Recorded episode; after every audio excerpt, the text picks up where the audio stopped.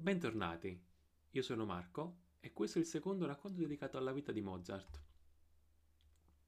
Nel settembre del 1767 l'intera famiglia partì alla volta di Vienna. Si dovevano infatti celebrare le nozze di Maria Josefa, la figlia dell'imperatore, che però morì in un'epidemia di vaiolo. La malattia colpì anche Wolfgang e Nannarel. Entrambi guarirono, avrebbero il viso butterato. Questa malattia ci permette di capire in che modo Leopold percepisse i figli. Nel novembre del 67 scrisse infatti una lettera ad un amico, in cui gli chiedeva di far dire una messa per Nannarel e ben sei in onore di Wolfgang. Nannarel aveva ormai 16 anni e Wolfgang 11. I bambini prodigio di Leopold non erano più dei bambini.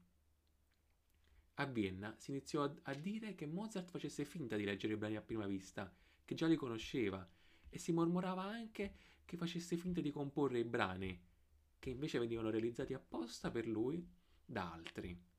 L'imperatore Francesco I era ormai morto da due anni e l'erede Giuseppe II non era altrettanto generoso. Commissionò comunque a Mozart la scrittura di un'opera lirica. Ci si potrebbe aspettare, visto il recente passato da bambino prodigio di Wolfgang, un successo straordinario. E invece l'opera non fu neanche rappresentata, fu un completo fiasco. A detta di Leopold, gli altri compositori la sabotarono. I cantanti non erano neanche capaci di leggere le note, gli orchestrali invece non volevano farsi dirigere da un ragazzino di 12 anni. Leopold stesso fece lavorare il figlio senza aver firmato un contratto e senza aver ricevuto un anticipo. Anche l'impresario di corte non reputava un buon affare l'opera di un compositore così giovane e quindi non gli pagò i 100 ducati pattuiti. Leopold presentò un ricorso che fu respinto. In compenso gli fece guadagnare la normea di essere un grandissimo rompiscatole. Wolfgang invece fu giudicato come un ragazzino spocchioso e arrogante. La stessa imperatrice Maria Teresa era diventata ostile alla famiglia. Probabilmente esprimeva questo suo risentimento di fronte ai nobili e anche davanti ai rappresentanti delle altre corti. Wolfgang mostrava le qualità per diventare un grande compositore, ma doveva essere aiutato in questo suo processo di maturazione non c'era allora un posto migliore dell'Italia. Era infatti il paese con il maggior numero di teatri, la musica italiana era rilevante in tutta Europa e i compositori italiani ricoprivano incarichi di primo piano in tutte le corti più importanti. Leopold vedeva in un viaggio in Italia anche la possibilità che il figlio venisse assunto proprio presso una delle corti della penisola. In Italia però era molto presente l'influenza austriaca e sia padre che figlio erano del tutto ignari dei risentimenti nei loro confronti. Nannarel non era brava quanto il fratello, ormai era stata ampiamente superata e quindi rimase a casa, a Salisburgo, con sua madre. Leopold nel corso del viaggio in Italia scrisse molte lettere.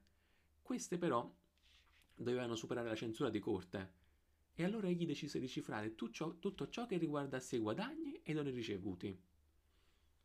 La discesa in Italia fu però segnata da un altro fallimento. Leopold non riuscì a trovare infatti un posto fisso per il figlio.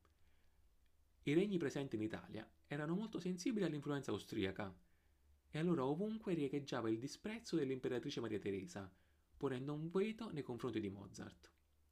Wolfgang però maturò ulteriormente. A Roma fu insignito della, ca- della nomina a Cavaliere dello Sperone d'Oro. A Bologna prese lezioni di contrappunto da un maestro di quest'arte, Giovanni Battista Martini, e superò anche l'esame di ammissione all'Accademia Filarmonica. Nel 1770, a Milano, diresse la sua prima opera seria, inaugurando la stagione lirica. Aveva 14 anni. Questa è un'occasione allora per capire che tipo di difficoltà potesse incontrare un compositore dell'epoca. Innanzitutto non poteva comporre le aree di un'opera senza prima essersi consultato con i cantanti che le avrebbero eseguite. E questa è una situazione ribaltata rispetto a quella odierna, in cui invece è il cantante ad adattarsi alla composizione. I musicisti dell'epoca occupavano un gradino molto basso nella scala sociale.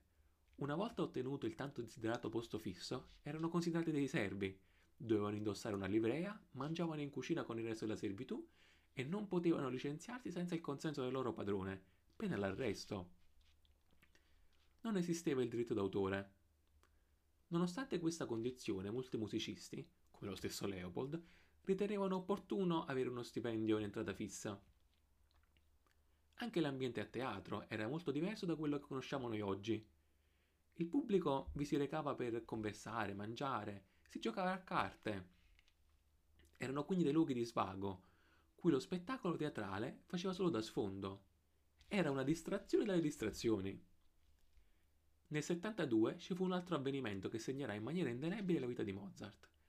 Morì il principe vescovo di Salisburgo e la carica fu presa da un'altra persona. Il nuovo principe vescovo Coloredo era amante dei compositori italiani e infatti gli preferì un napoletano, Domenico Fischetti. A Mozart invece andò un incarico minore, cui corrispondevano 150 fiorini annui. Era però una cifra irrisoria rispetto a quanto il ragazzo aveva già guadagnato e l'incarico non gli permetteva di sfruttare le sue competenze e le sue capacità in lavori importanti. Leopold, dal canto suo, vide di buon occhio questo incarico. Come prima cosa, i soldi facevano sempre comodo e a 150 fiorini non si poteva dire di no. Era comunque un riconoscimento ufficiale nei confronti di suo figlio. Quest'ultimo era infine ancora di più legato al padre. Essendo entrambi dipendenti del principe vescovo, sarebbero andati incontro alle stesse difficoltà per viaggiare. Wolfgang non avrebbe mai potuto prendere la propria strada. Il ragazzo non era entusiasta di Salisburgo. Il padre pro- provava a placarlo, gli faceva notare che ogni tanto il vescovo gli concedesse comunque di partire. E intanto però gli sequestrava tutto il denaro. Diceva di dover pagare i debiti che aveva contratto per finanziare i viaggi. Per vedere come Mozart percepisse la vita di Salisburgo e quando la sua condizione sia attuale anche oggi, si può citare una sua lettera al maestro padre Martini. Vivo in un paese dove la musica fa pochissima fortuna. Benché ne abbiamo ancora di bravissimi professori e particolarmente compositori di gran fondo, sapere e gusto. E ancora, sui musicisti, non abbiamo musici e non li avremo così facilmente perché vogliono essere ben pagati. E la generosità non è il nostro difetto. Dopo alcune reiterate richieste di partire, padre e figlio furono licenziati da Coloredo Leopold fu poi riassunto, mentre Wolfgang decise di partire ugualmente. Leopold era angosciato che il figlio in viaggio potesse sposarsi e stabilirsi altrove. Volle allora che Wolfgang venisse accompagnato dalla madre Anna Maria. I due viaggiarono per diverse città. Ad Augusta ci furono avvenimenti che ci permettono di capire i contrasti tra Mozart e la nobiltà. Fu infatti sbeffeggiato da alcuni nobili, e lui non sarà tenero nei loro confronti. In una lettera scrisse del pubblico presente a una sua esibizione c'era un sacco di noblesse, la duchessa Culettini, la contessa Pisciabene e poi la principessa Puzza di Merda con le sue due figliole, che sono sposate con i due principi Panzadoveri di Coda Porcina. Leopold, invece, assillava Anna Maria e Wolfgang rammentando loro che lo scopo ineluttabile del viaggio era e doveva essere quello di trovare un impiego o guadagnare denaro e a queste sue belle parole allegava anche l'elenco delle persone a cui dovevano dei soldi. I motivi di questi rimproveri erano dovuti al fatto che, secondo Leopold, i due viaggiatori indugiavano troppo in tappe intermedie, senza recarsi immediatamente nei luoghi e alle corti che lui suggeriva loro. Nel 1778 a Mannheim, Mozart conobbe la famiglia Weber e si impaghì di una ragazza, Luisa Weber. Per scongiurare un matrimonio, Leopold, prontamente informato, ordinò una partenza alla volta di Parigi. Lì avrebbero trovato meno concorrenza che in altri luoghi come l'Italia e quindi sarebbe stato più semplice guadagnare. L'esperienza parigina del 1778 fu però una grande delusione per Mozart. Tutti, tranne i musicisti professionisti, lo trattavano come un principiante e lo consideravano ancora come un bambino. Le sue composizioni erano poi diverse dal gusto che era in, in voga a Parigi cui aumentarono le sue animosità nei confronti della nobiltà. Non considerava infatti che la nobiltà di nascita conferisse una superiorità nei confronti delle persone ed essere trattato con tanta sufficienza lo infastidiva non poco. Il vero successo francese di Mozart è rappresentato dalla Sinfonia La Parigina. Le prove furono comunque molto travagliate. Gli sembrò che l'orchestra non fosse abbastanza brava e quindi scrisse Ho avuto molta paura, perché in vita mia non ho mai udito niente di peggio. Scrisse anche che se durante lo spettacolo avessero storpiato la sua composizione, avrebbe imbracciato lui stesso il violino. L'esecuzione andò bene fortunatamente e il pubblico apprezzò molto la parigina. Nel giugno del 78 Anna Maria si ammalò, Molti le suggerirono un lavaggio intestinale, lei invece si fece fare un salasso, accettando i consigli del marito. Non volle medici francesi e ne cercò uno tedesco. Alla donna, febbricitante e assetata, fu vietato di bere acqua fresca, le fu consentito di bere solo vino. Morì nel giro di alcuni giorni. Leopold accusò il figlio di aver trascurato la madre e di essersi solo occupato dei propri affari. Gli trascrisse poi una lettera di Anna Maria, in cui lei affermava di seguire Mozart a Parigi solo per evitare che frequentasse brutte compagnie. Gli fece inoltre notare che se Anna Maria fosse tornata a Salisburgo non sarebbe morta. Leopold di fatto accusava quindi Wolfgang della morte di, della madre. Le cause della morte della donna vanno probabilmente ricercate in un'infezione intestinale dovuta alle mefitiche acque della Senna. La seconda parte del 78 è segnata dalle macchinazioni di Leopold per riportare il figlio a Salisburgo. Colloredo accettò di riassumere il ragazzo. Prima Leopold disse al figlio che avrebbero ricevuto uno stipendio di mille fiorini annui, da dividere equamente. Per convincerlo, gli promise poi 600 fiorini di quei mille.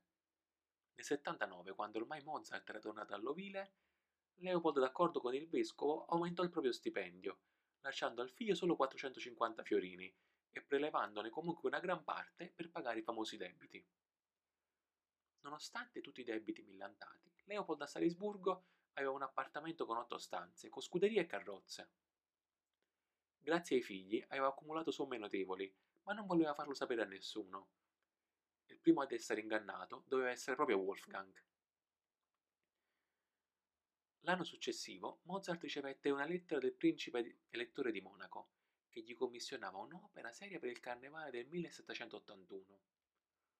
Colloredo non poté opporsi e dovette lasciarlo partire. Questo sarà un evento fondamentale che spalancherà a Mozart le porte della carriera come libero professionista. Si conclude così questo secondo racconto della vita di Mozart. Vi saluto, alla prossima!